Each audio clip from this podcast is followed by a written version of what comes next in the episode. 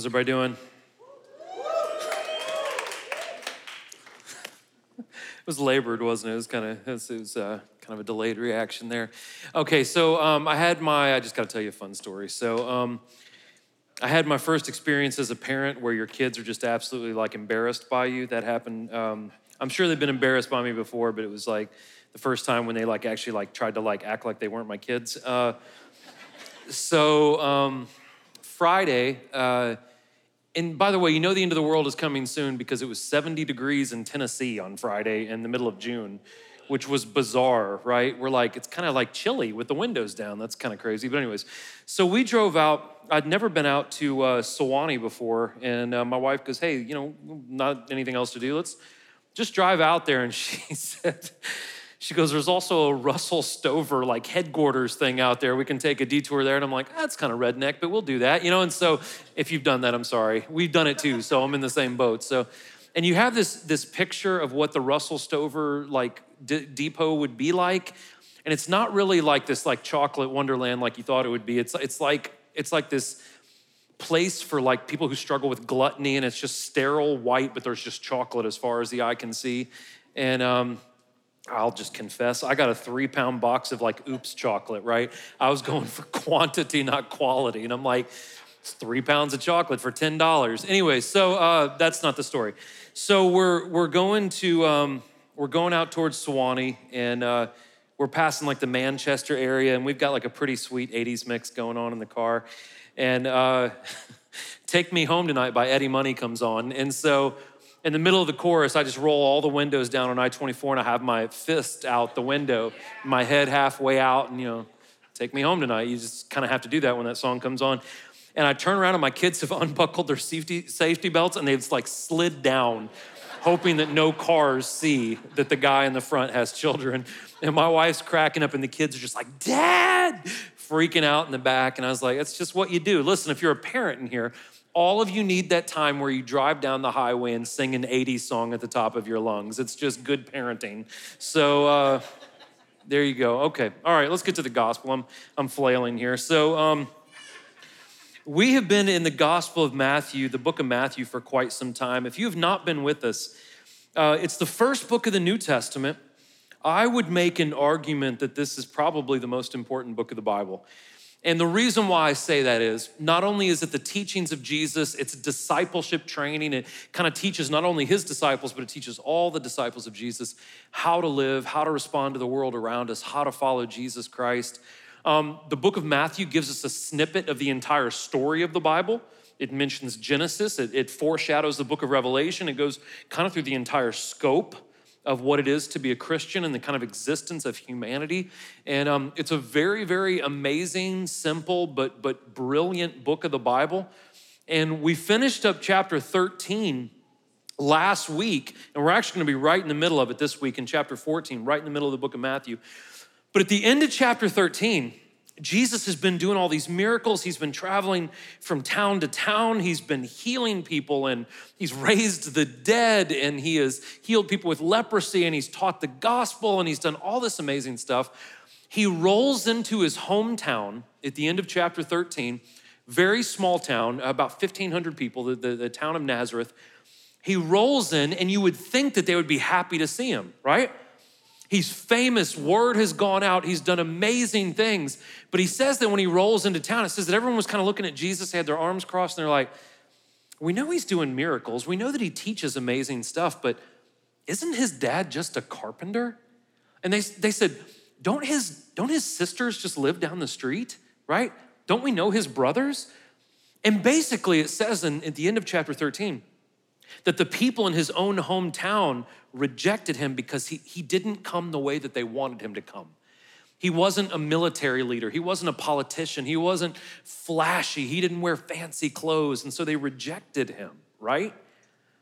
And so what we talked about last week was do we have a desire to know the real Jesus? Do we place a value on knowing God, right? Who God really is? And then we asked a rhetorical question. I found out recently that I, I, like those. I ask them a lot, right? We ask the question do we all respond the same to what we hear, right? Even today, We're all going to hear the Bible. I'm going to read chapter 14 to you and we'll break it down, but not everyone will respond the same to this, right? Some people will reject it because honestly, they don't want it.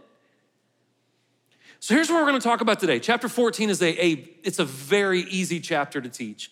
Very neat chapter. We have three pretty phenomenal stories, amazing stories. One of them is very graphic and brutal about the death of John. One of them is about Jesus feeding 5,000 people. Another one is about Jesus walking on water. Very famous stories, right? Even if you're not a Christian. And we're gonna get to go through those today. And at the end, Jesus is gonna give us three things. I didn't come up with these, I'm just gonna tell you what Jesus said. Three things that if we do not do these three things, we will sink. So he's going to tell us three things that we have to do. And if we neglect to do these things, it's not going to be good. We're going to fail, okay? And now what we're going to do is we're going to take these three things and we're going to apply it to society as a whole, macro level, right? Then we're going to zoom in and we're going to talk about you and I, right? Do we follow these three things? And we'll get back to that at the end, okay? So if you have a Bible, first book of the New Testament, we're in chapter 14. If you don't have a Bible, we actually had notes handouts, right? The things you take for granted. We actually had physical copies of notes handouts at the front. If you didn't get one of those, everything will be on the screens. If you have a smartphone, the Experience Community app, if you download that, click on service time, sermon notes, and you should be ready to rock and roll, okay? So I think we're in good shape, okay? Cool? All right. I'm gonna pray. We'll jump into this and um, Guys, I hope you appreciate the Word of God. Uh, the last thing Kyle prayed for was he said, Thank you for the Word. What in the world would we do right now if we didn't have the direction from the Bible? What would we do? Glad we have the Bible. Glad we get to teach it. Glad that we can freely sit here and listen to it. And um, what an amazing liberty that we have. Okay. Lord Jesus, God, we love you. Father, Lord, I pray that you keep your hand on us today. God, let's start at the top and work our way down. Father, we pray that you keep your hand on our nation. Pray that you keep your hand on our government, God. Pray that you keep your hand on our state and our state government, God. Pray that you keep your hand on our city, Lord, and our local officials. Pray, God, that you keep your hand on the churches in our city, God, and the great nonprofits in our city that we work with. Pray, Father, that you keep your hand on this specific church and us as individuals, God, that we will not only hear what your word has to say today, God, but we will respond to it that we will absorb it, that we will take it to heart, Father. I thank you for every man, woman, and child in this room, God. It is a, it is a blessing just to be with people right now and to be able to, to, to talk about your word, God. Thank you, Lord. We need much healing right now, God. On a macro level and on a micro level, we need a lot of healing. And we just pray, God, we call out to you, Lord. We're sinking and we need help. So, God, we thank you. We love you. Keep your hand on me as I teach, Lord. And um, we do all these things for your glory, God, in Jesus' name. Amen. Okay, let's read a little bit. Let's go back and uh, break it down, okay? So at that time, Herod the Tetrarch heard the report about Jesus. This is John the Baptist, he told his servants. He has been raised from the dead, and that's why miraculous powers are at work in him. For Herod had arrested John chained him, put him in prison on account of Herodias, his brother Philip's wife, since John had been telling him, It's not lawful for you to have her. Though Herod wanted to kill John, he feared the crowd since they regarded John as a prophet. When Herod's birthday celebration came, Herodias' daughter danced before them and pleased Herod. So he promised with an oath to give her whatever she asked. Prompted by her mother, she answered, Give me John the Baptist's head here on a platter. Although the king regretted it, he commanded that it be granted because of his oaths and his guests. So he sent orders and had John beheaded in prison. His head was brought on a platter and given to the girl who carried it to her mother. Then his disciples came, removed the corpse, buried it, and went and reported to Jesus. So if you haven't been here, we talked about a guy named John the Baptist a long time ago, way back in chapter three. John was called by Jesus himself the most important man that's ever lived, besides Jesus, right? Because John's role was to pave the way for Jesus to come. So he had a huge role. Wasn't for a long time, but the time that he did it, it was a huge role. John would sit, he would tell people to prepare the way for the Messiah. In fact, the Messiah, Jesus, came to him. John got to baptize Jesus before Jesus started his public ministry. We find out in chapter 11 that John had been arrested and has a momentary time of doubt. He was wondering, did he do the right thing? And Jesus assured John, yes, everything you did was right. And now we find out in chapter 14 that John has been killed, right, by the governor, a guy named Herod Antipas. So, verse 1 and 2 is a flashback. And what we learn in verse 1 and 2 is that Herod was very superstitious. He felt guilty about killing John. He heard the news about Jesus and he said, Oh my gosh, John has come back from the grave. Now he has superpowers and he's gonna come get me, right? He was very, very superstitious. And he saw the ghost of John the Baptist wherever he looked, right? He was paranoid about it. And then you go into the following verses, three and beyond, and we learn how John died and why John died. So, John the Baptist was a prophet.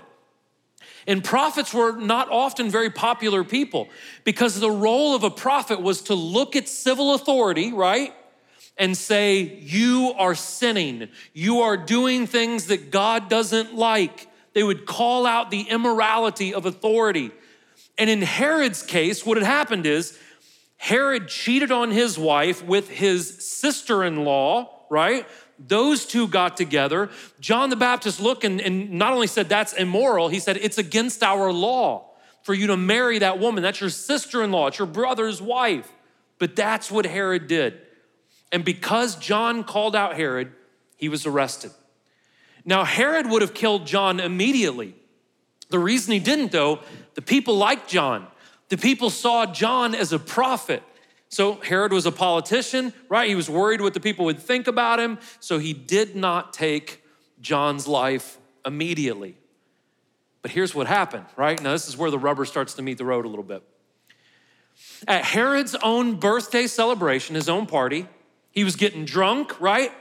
Had attractive women dancing around. One was his niece. That's a little weird, right? Unless you're from like West Virginia. And so, like, just some weird stuff. Sorry, anyone, if anyone's from West Virginia, it was just a joke. Sorry. We have to laugh a little bit, right? Okay. I said Kentucky at the nine, and I'm like, that's a little too close. That touches our border. We should go out a little bit further. So, um, people just got up, walked out. But at Herod's party, right? They were drinking too much. You had a lot of sexual seduction going around. Herodias, which was Herod's wife and former sister in law, she hated John the Baptist because she was called out too, but she had no fear of people and she had no fear of God. So she saw this as an opportunity to set the stage to get John killed. Now, listen, here's where the rubber meets the road. Here's where it becomes practical for you and I. There is a reason why the Bible says it is a sin to get drunk and high, right? Any intoxication. There is a reason why the Bible says not to be materialistic. There's a reason why the Bible says to stay away from sexual sin, because all of these things cloud our thinking. And when our minds are not clear, we do stupid things. And God doesn't want you to do stupid things because stupid things hurt you and stupid things hurt other people, okay? So listen, it is not a sin for you to have a beer with your pizza. Nothing wrong with that. It's not a sin for you to have a glass of wine with your wife on a nice date. Nothing wrong with that. But if you get drunk or if you get high, that is a sin. How dare you, Corey? Because Peter said, be sober, be vigilant, because your adversary, the devil, walks around like a roaring lion looking to devour you. God knows that bad things happen when our minds are not sharp and when they're not clear. So we're to stay away from those things. And we're about to see what happened with Herod, right? When he wasn't sharp, he fell to excess and seduction and intoxication. The other thing that Herod fell to was he cared way too much about what other people thought about him. Not only was he drunk, not only was he lustful, he cared about what all of his friends thought about him. So while being seduced, he makes a promise, right? he looks at his niece, again, gross, right? And he says, Because you've turned me on, you can have whatever you want, right? What do you want? And she says, I want John's head on a platter. Now, Herod knew at that moment that that was not the right thing to do, but he cared. He cared more about thumbs up and little hearts and little smiley faces hugging hearts than he cared about what God thought about him, right? We call it social media. We care more about what people think about us than we care about pleasing and honoring God. Have we all fallen into that trap? Rhetorical? Yes, we have all fallen into that trap. But we need to be aware, guys, because at the end of your life, you're not gonna have to answer for what everyone else thinks about you. You're gonna have to answer what God thinks about you. So we need to make sure we are first and foremost doing what the Lord wants us to do, right? And if people don't like that, I mean, I know that kind of sucks at times, but you want to make sure you're square with the man upstairs, all right? So after the execution, John's head was brought to Herodias via her daughter. Guys, that is grotesque. I don't, I don't want you to like go, go too crazy with your imagination, but that's pretty sick and disturbing stuff. Imagine this girl walking down the halls with a man's head on a serving tray. Now, I know what a lot of you are thinking that would never happen in our world. Ironically enough, if you remember from a couple of years ago, I think it was on the beaches of Libya. They had hundreds of Christians lined up on the shore, sawing their heads off with dull knives and, and throwing their heads down on the beach, all because they were Christians. OpenDoors.com, which is a, a, think tank about Christian martyrdom, says at the very least, this kind of thing happens 11 times a day in the world. Other think tanks, like the Center for the Study of Global Christianity, says they think it happens somewhere in the neighborhood of 246 times a day. So, at the very least, we have 4,000 people a year that die similarly to John the Baptist for their faith. On the high end, you have somewhere in the neighborhood of 90,000 people a year that die the way John the Baptist did. We don't think it happens. It doesn't happen in Tennessee, but it happens in places in the world, right? This is a reality. This does happen, okay? So when Jesus heard about it, he withdrew from there by boat to a remote place to be alone.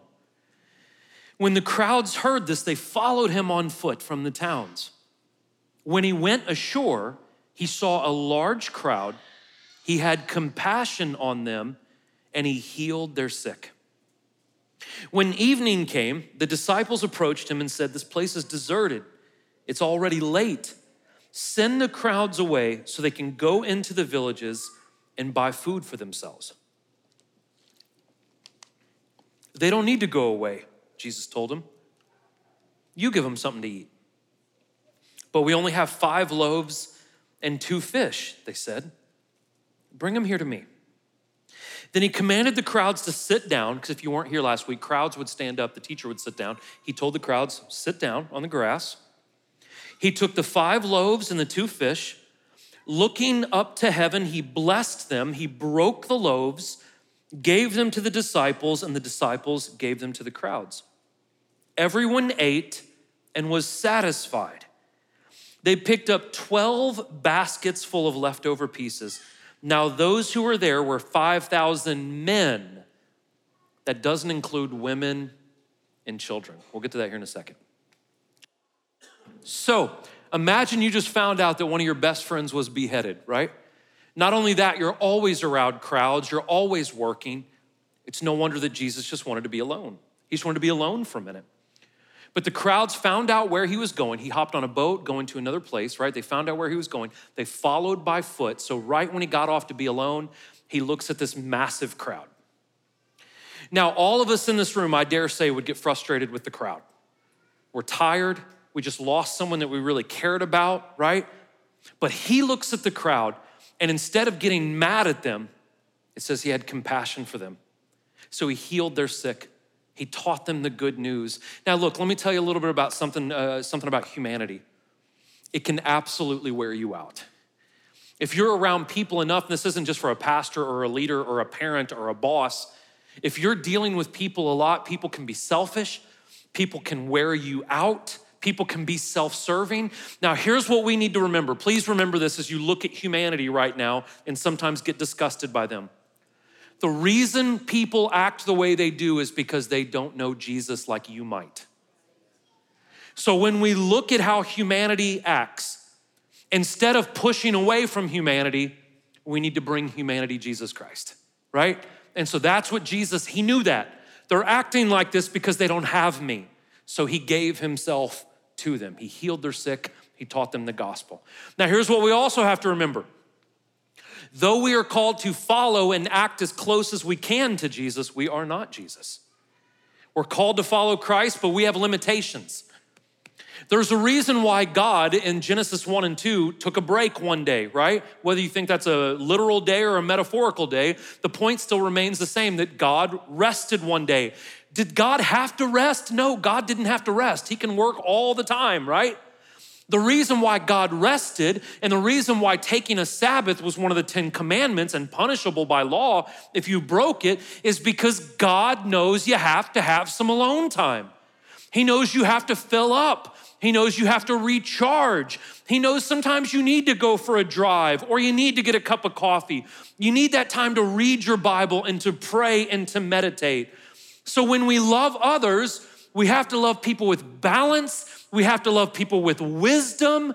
You can't help everyone all the time. That's a hard lesson I've had to learn. Is that I cannot be responsible for all people all the time. And I've also learned as a parent and as a husband that if I don't take a break and let the Lord fill me up, I have nothing to pour out onto my kids. I have nothing to pour into my wife. I have nothing to pour into you. So a glass cannot spill what it doesn't contain. So it must be filled up. That's why you have to have Sabbath. You have to have rest. You have to have balance. So Jesus has this massive crowd in front of him, right? And the disciples walk up and they say, Hey, Jesus, they've been standing up for a long time.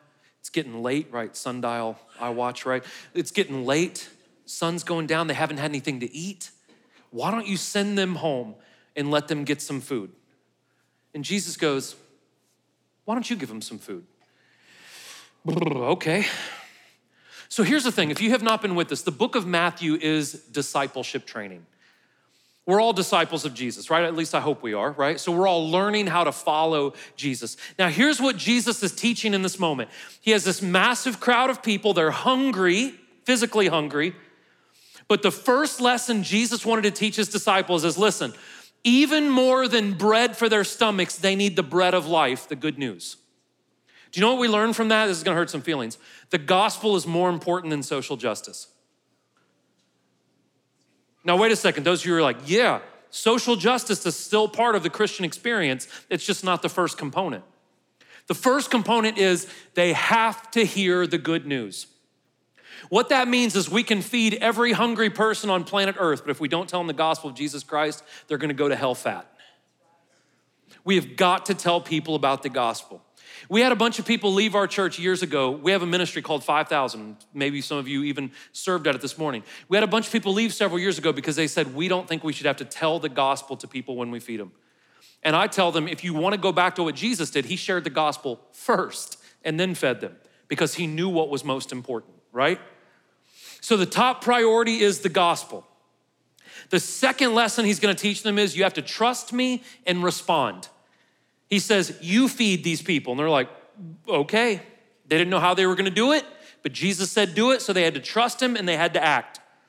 And then the third thing is there is social justice. The people were hungry, the church was called to feed them, right? And we're still called to do it today. We're to visit prisons, we're to, we're to help the poor, we're to clothe the naked. Jesus says it, and it is part of the Christian experience is to go out and do social things, right, for our community.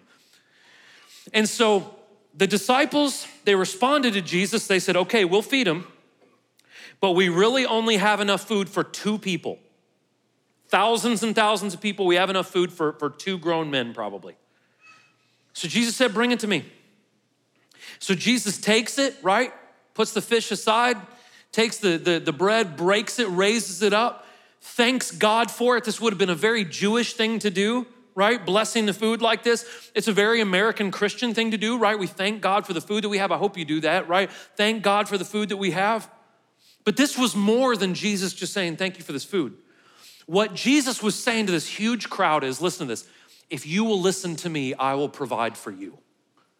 If you will take the time to sit with your Savior, I will make sure that you have food. I will make sure that you have everything you need. So it was more than just a blessing, it was a demonstration of God's provision. I'm gonna provide for you. I'll take care of you if you just listen. So we always call it the feeding of the 5,000. There was actually quite a bit more than 5,000. It says that there was 5,000 men. It didn't include the women and the children. You're thinking somewhere in the neighborhood of probably 15,000 satisfied people, right? Here's what's interesting about that. I remember when this church was small, right? Some people would come, they're like, oh, this is too small for me. I like bigger crowds. Then the church got big and people are like, this is too big for me, right? I like smaller crowds. Listen, it doesn't matter the size of the crowd. It matters if Jesus is present and if the people are hungry. That's all that matters, right? Doesn't matter if it's 50 people, it doesn't matter if it's 15,000 people. If Jesus is there and the people want to learn from him, listen, not only will you be satisfied, you'll have enough to also take home with you. It said that there was some leftovers, right? They had some of those little styrofoam boxes. Take some fish and loaves home to your family. They didn't really do that, but today they would, right? Take some home, or maybe something a little bit more ecological, paper bags or something, I don't know. And so not only do we get enough, Jesus left them with more than they could even handle, more than they could ingest, and he sent them away satisfied. All right. Immediately, he made the disciples get into the boat and go ahead of him to the other side while he dismissed the crowds. After dismissing the crowds, he went up on the mountain by himself to pray. Well into the night, he was there alone. Meanwhile, the boat was already some distance from land, battered by the waves because the wind was against them. Jesus came toward them walking on the sea very early in the morning. When the disciples saw him walking on the sea, they were terrified.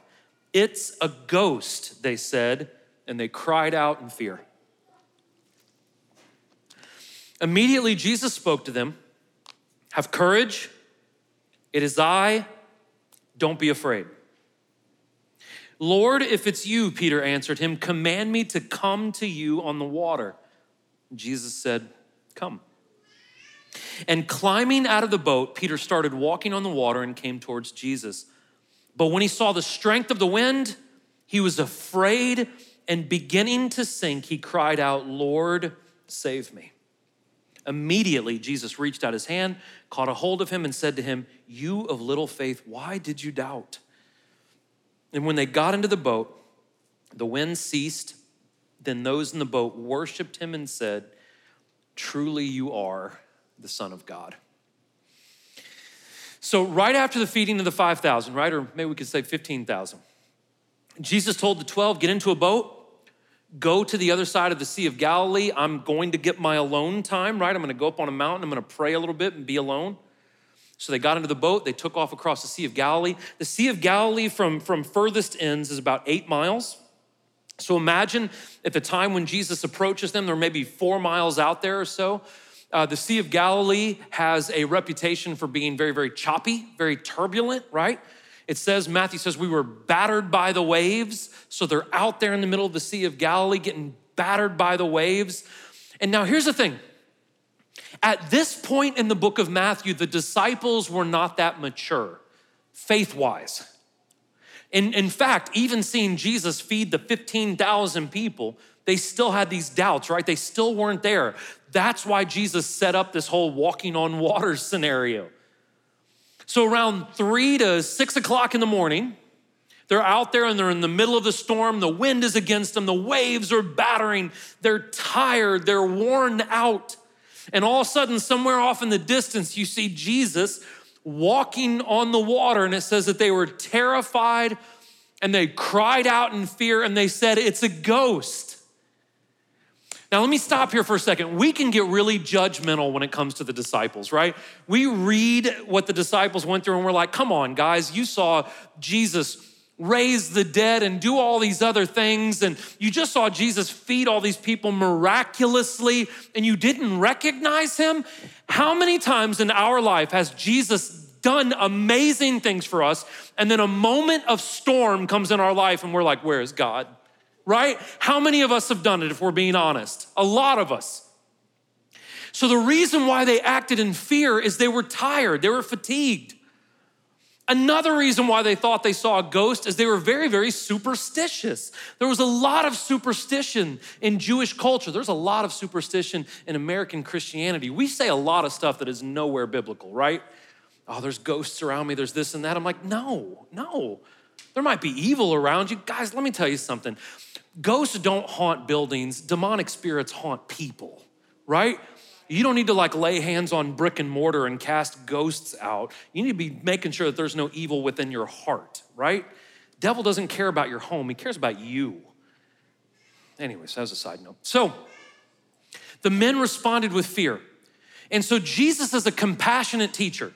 When they said he was a ghost, Jesus wasn't like, hey, dummies, it's me, right? We've been hanging out for years now. He didn't do that. He's a compassionate, good teacher. He looks at him and he says three things, and we're gonna go back to this, okay? This is gonna be the crux of our lesson today. He says, Have courage, it's me, don't be afraid. Have courage, it's me, don't be afraid. We're gonna go back to that. And now we come to Peter. Peter is one of the funnest people in the entire Bible, right? Later on, Peter's gonna get mad and cut off a guy's ear, and Jesus picks up and psh, Peter, what are you doing? You know, sticks it back on a guy's head. Peter's a fascinating individual. And though Peter eventually becomes the leader of the Christian movement, right? At this point, he has faith, but he's not full of faith. He says, If it's you, Jesus, ask me to come out into the water. He's very impulsive, he's very immature at this point. But again, God's eventually gonna flip his life around. And so Jesus says, Come on. So Peter, right, goes up, takes a step out, steps on the water, doesn't sink, right? Puts his other foot there. And as he's looking at Jesus, this is so important.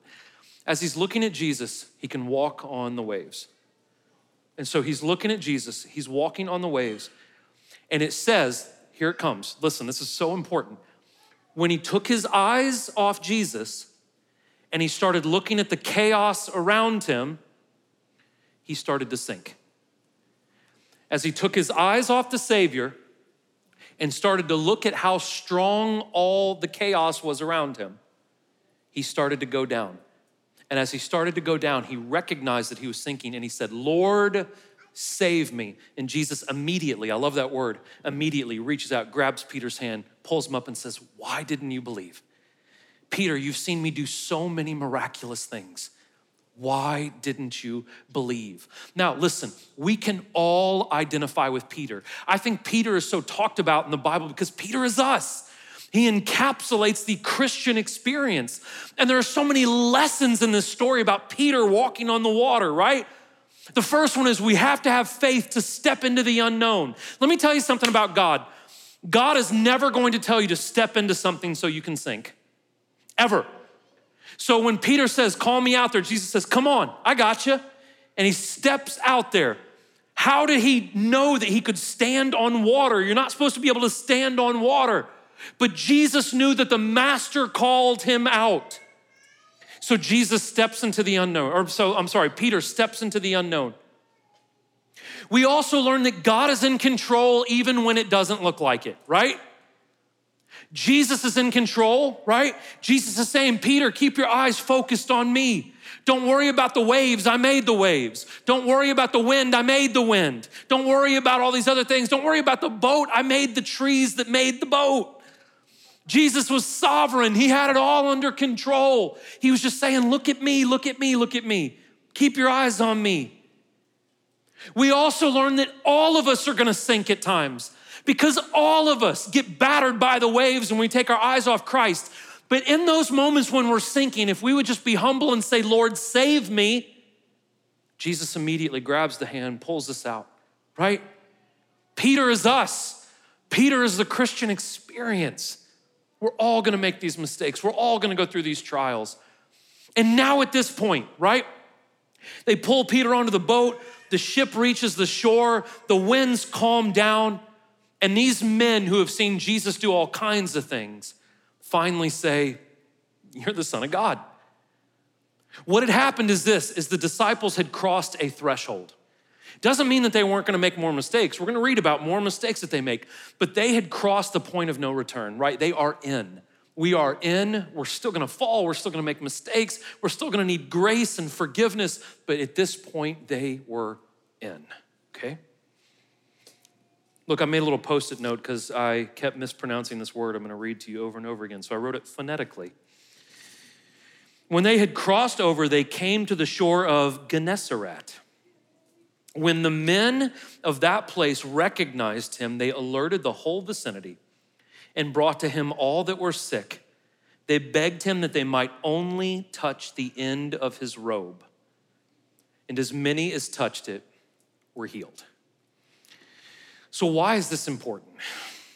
When they get to this territory, the people of this territory realize who had just landed. And it's the exact opposite situation that happened when Jesus went to his hometown. When Jesus went to his hometown, they're all just kind of like, eh. When Jesus landed in Gennesaret, they were like, Jesus is here. Get the sick, get the lost, get everyone in town. Let's go. Jesus is here. We don't even have to talk to him. If I can just touch the tassels on his robe, my life will be changed forever. And so they were excited and so they brought everyone they could to go meet Jesus because they knew that Jesus would transform their lives. So, why is this important, this little small section? It's important because in Jesus' time, the religious leaders didn't want to hang out with messy people. They didn't want to address the mess. They didn't want to hang out with people that voted differently than them. They didn't want to hang out with people that struggled with sexual sin. They didn't want to hang out with people who asked hard questions. They didn't want to hang out with poor people or those who had made bad mistakes. Religious people didn't want to hang out with them. But Jesus did. It's the whole reason why he came. The whole reason why he came was for people that were lost and confused and who had made mistakes and who were sick and who were struggling. So, this last little passage is important because Jesus didn't come for a certain color or a certain nationality or a certain economical standpoint. That's not why he came. Jesus came for any human that wanted to get to know him. That's beautiful. That's progressive. That's mind boggling. That's earth shattering information. That Jesus doesn't care what you look like. He doesn't care what you've done. He doesn't care any of those things. He just wants you to have a desire to want to know Him. And the Bible even says if we will just draw near to him, he draws near to us. James says that he knocks on the door of our heart, wanting to come inside and eat with us. He wants to sit down with us. Anyone, right? Our problem is, though, this chapter exposes to us enemies of faith. If you go back and if you reread chapter 14 tonight, if you just get bored, right, if you didn't hear it enough today, if you go back and read chapter 14, everyone in chapter 14 had a faith crisis. All of them, except for Jesus, right? All these people had faith crises. Even the disciples. Herod had a faith crisis. His sister in law, wife had a faith crisis. His daughter in law, niece, right? Sounds like a bad soap opera. She had a faith crisis. Even the disciples had a faith crisis. And in chapter 14, we see why these people had a faith crisis.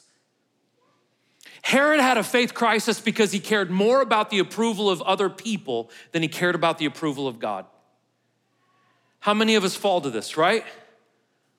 If we care more about what people think of us than we care about what God thinks about us, that is a crisis, right? That is an enemy of faith. We can never have a genuine faith in Jesus if we care more about being accepted by people than we care about being accepted by God. We can never have genuine Christianity. It's impossible.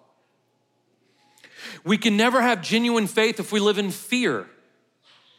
That doesn't mean that we walk around and we see people who wear masks and we judge them. Oh, they're living in fear. No, let me tell you something about that. My mother in law has a form of cancer, right? And she wears a mask because she has no immune system. She's not living in fear, she's being wise, right? She has a compromised immune system. That's not the kind of fear that this is. This is an irrational fear. This is a fear that believes that God is not in control. If we have this fear of the future, this fear of what's going to happen to us, fear all the time, that is an enemy of faith.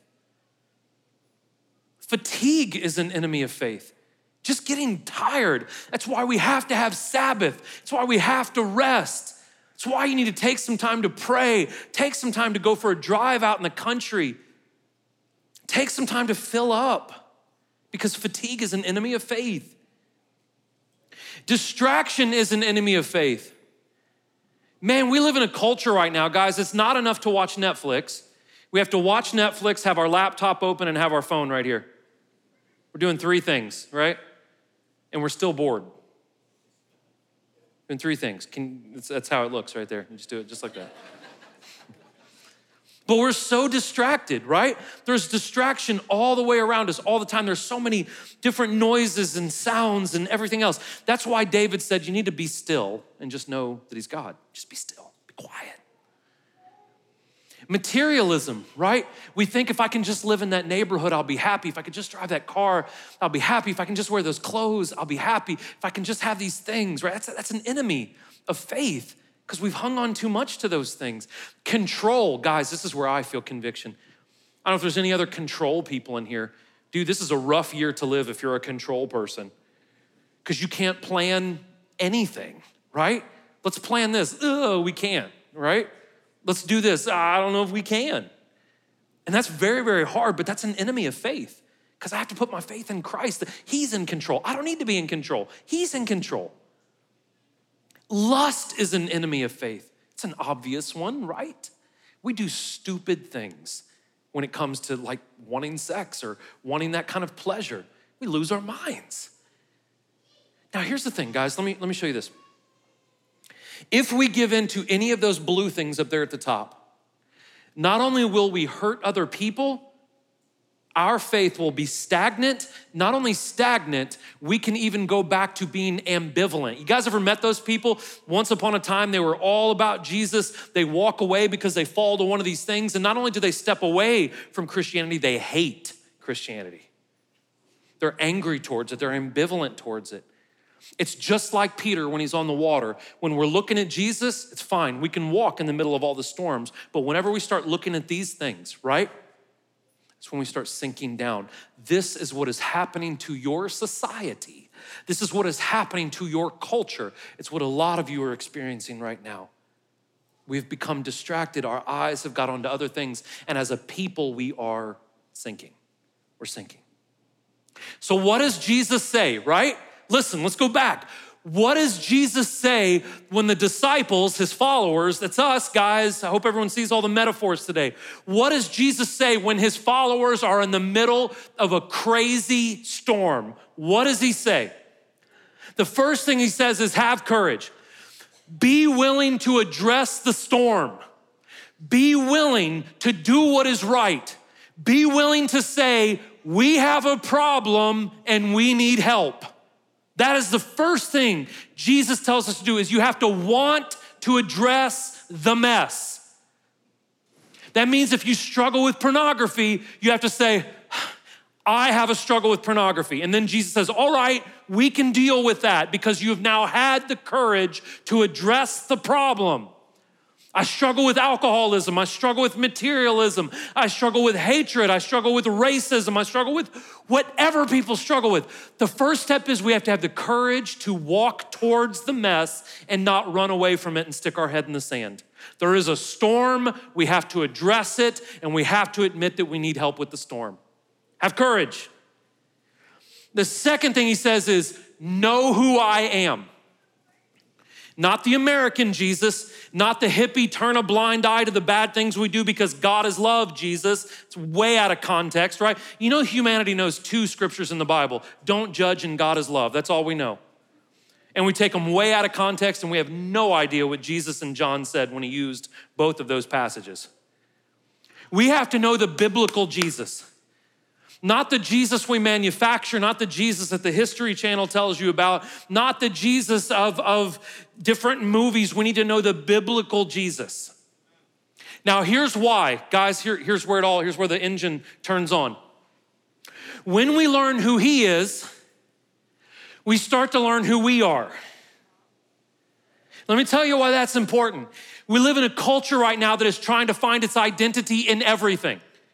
My identity is in my sexual preference, it's in my skin color, it's in my nationality, it's in my political party, it's in how much money is in my bank account. And the problem with society and the problem with a lot of us in this room right now is life ends up falling flat over and over and over again because you're not made in the image of your skin color, you're not made in the image of your economic situation, you're not made in the image of the United States or the Democrat Party or any of those things. The Bible says you're not slave or free, you are not male or female, you're not Greek Greek or Jew, we are all one under Jesus Christ. And until we find, hold on, until we find our identity in Him first, we will always be frustrated. There will always be chaos. There will always be division and racism and bigotry because we are trying to put a square peg into a round hole and it will never fit.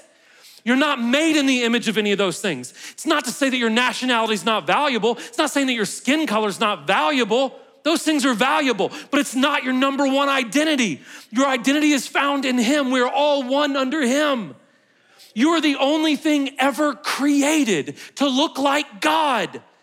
And the problem is, is we have made our God politics and money and sex and color and country. And that's why we're broken.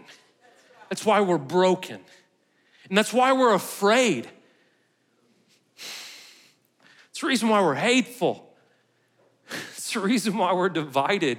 It's the reason why there's divorce. It's a reason why there's kids that are hungry. It's a reason why we have a corrupt system. Because we don't know where our identity really lies. Have courage, address the mess, know who Jesus Christ is.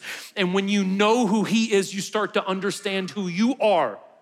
Made in the image of God, loved by Him. Look at this, let me show you and we have come to know and to believe.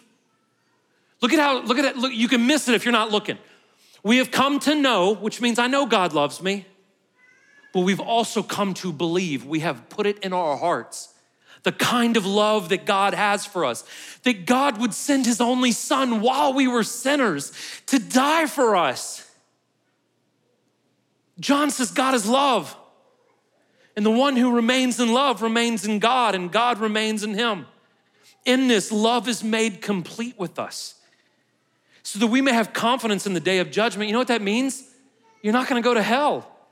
You know what that means? You're not gonna suffer God's wrath. You don't have anything to be afraid of. You may suffer man's wrath. And Jesus said, Don't be afraid of people that can hurt your body, be afraid of the one that can cast your soul into hell. You don't have to be afraid of what humans think of you. Be afraid of what God thinks of you. Because as He is, so also are we in the world. There is no fear in love. When God is in our heart, there's no room for that. There's no room for hatred. There's no room for racism. There's no room for fear. There's no room for division because perfect love drives those things out. There's no room. So the one who fears is not complete in love.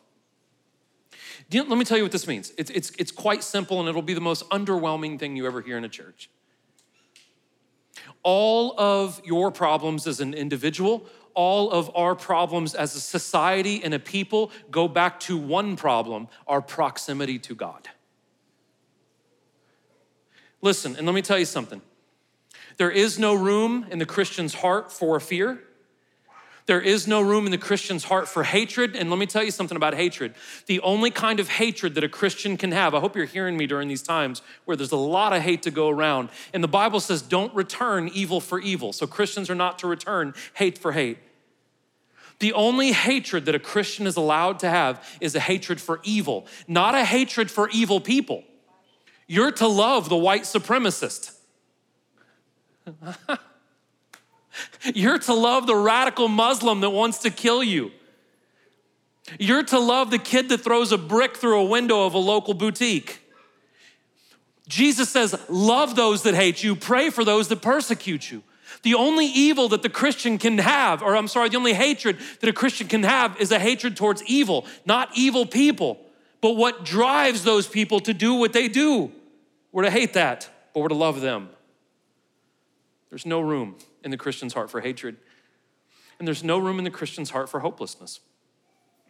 Jesus told us this world is going to fall apart. He told us that. He says, Take courage because I've already conquered it, right? I'm gonna come back and restore it. But it's gonna go to hell before He does. The reason why families fall apart is there's a problem with our proximity to Jesus. The reason why nations fall apart is because there's a problem with the people and their proximity to Jesus. The reason why we slip into these things is because we're not as close to Jesus Christ as we should be. Would you bow your heads with me, please?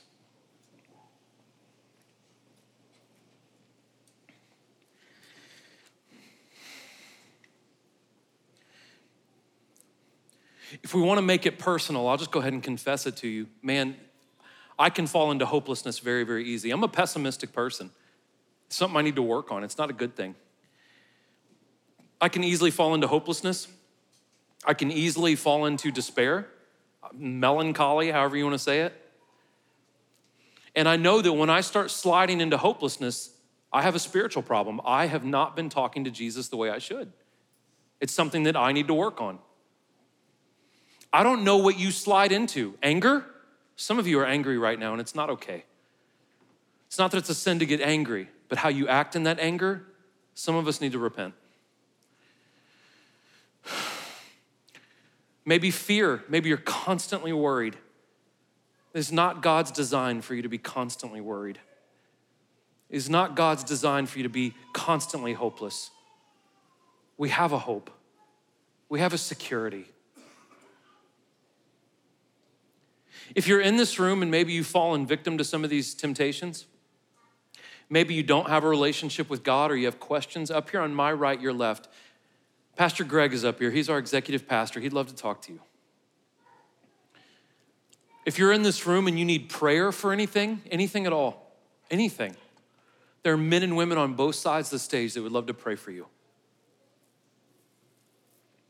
As your heads are bowed and your eyes are closed, you should have received communion when you walked in. Now, let me tell you a couple of things about that. The first is this listen, that communion is very, very sacred to the people that take it. So if you're gonna have a conversation or talk, please go out in the foyer or go outside or please be respectful of the people around you who are taking communion, okay? Because that communion is very sacred. It represents just how much Jesus Christ loves us. That he would give his body, that he would shed his blood so we can be healed, so we can be saved.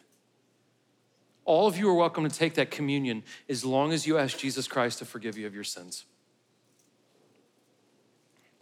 Father, Lord, I love you, God. I love this church. I love the men and the men and women in this room. Lord, all of us in this room have sunk at one time or another because we have taken our eyes off you. Father, my prayer for myself, my prayer for everyone who can hear me right now, everyone watching online, is that we will get closer to you, God. And every step we take in your direction, Lord, you draw close to us. So, Father, Lord, let us be people of prayer. Let us be people of, of meditating and resting and thinking about you, Lord. Let us be people that read the word. God, let us be people that when we look at others, that we see them not as enemies, Lord, but we see them as other humans made in your image. That we love them, that we understand that the reason why the world is acting the way it is is because they're distant from you. So, Lord, we don't need to push away from people, we need to push into people. We need to teach them about you and show them love. God, we need your help, Lord. We are desperate and we cry out, Father, Lord, we're sinking. God, keep your hand on us, Lord. Keep your hand on my friends and family in this room. And we pray all these things in your son's name, God, in Jesus' name. Amen. You guys are welcome to help yourself. Thank you guys so much.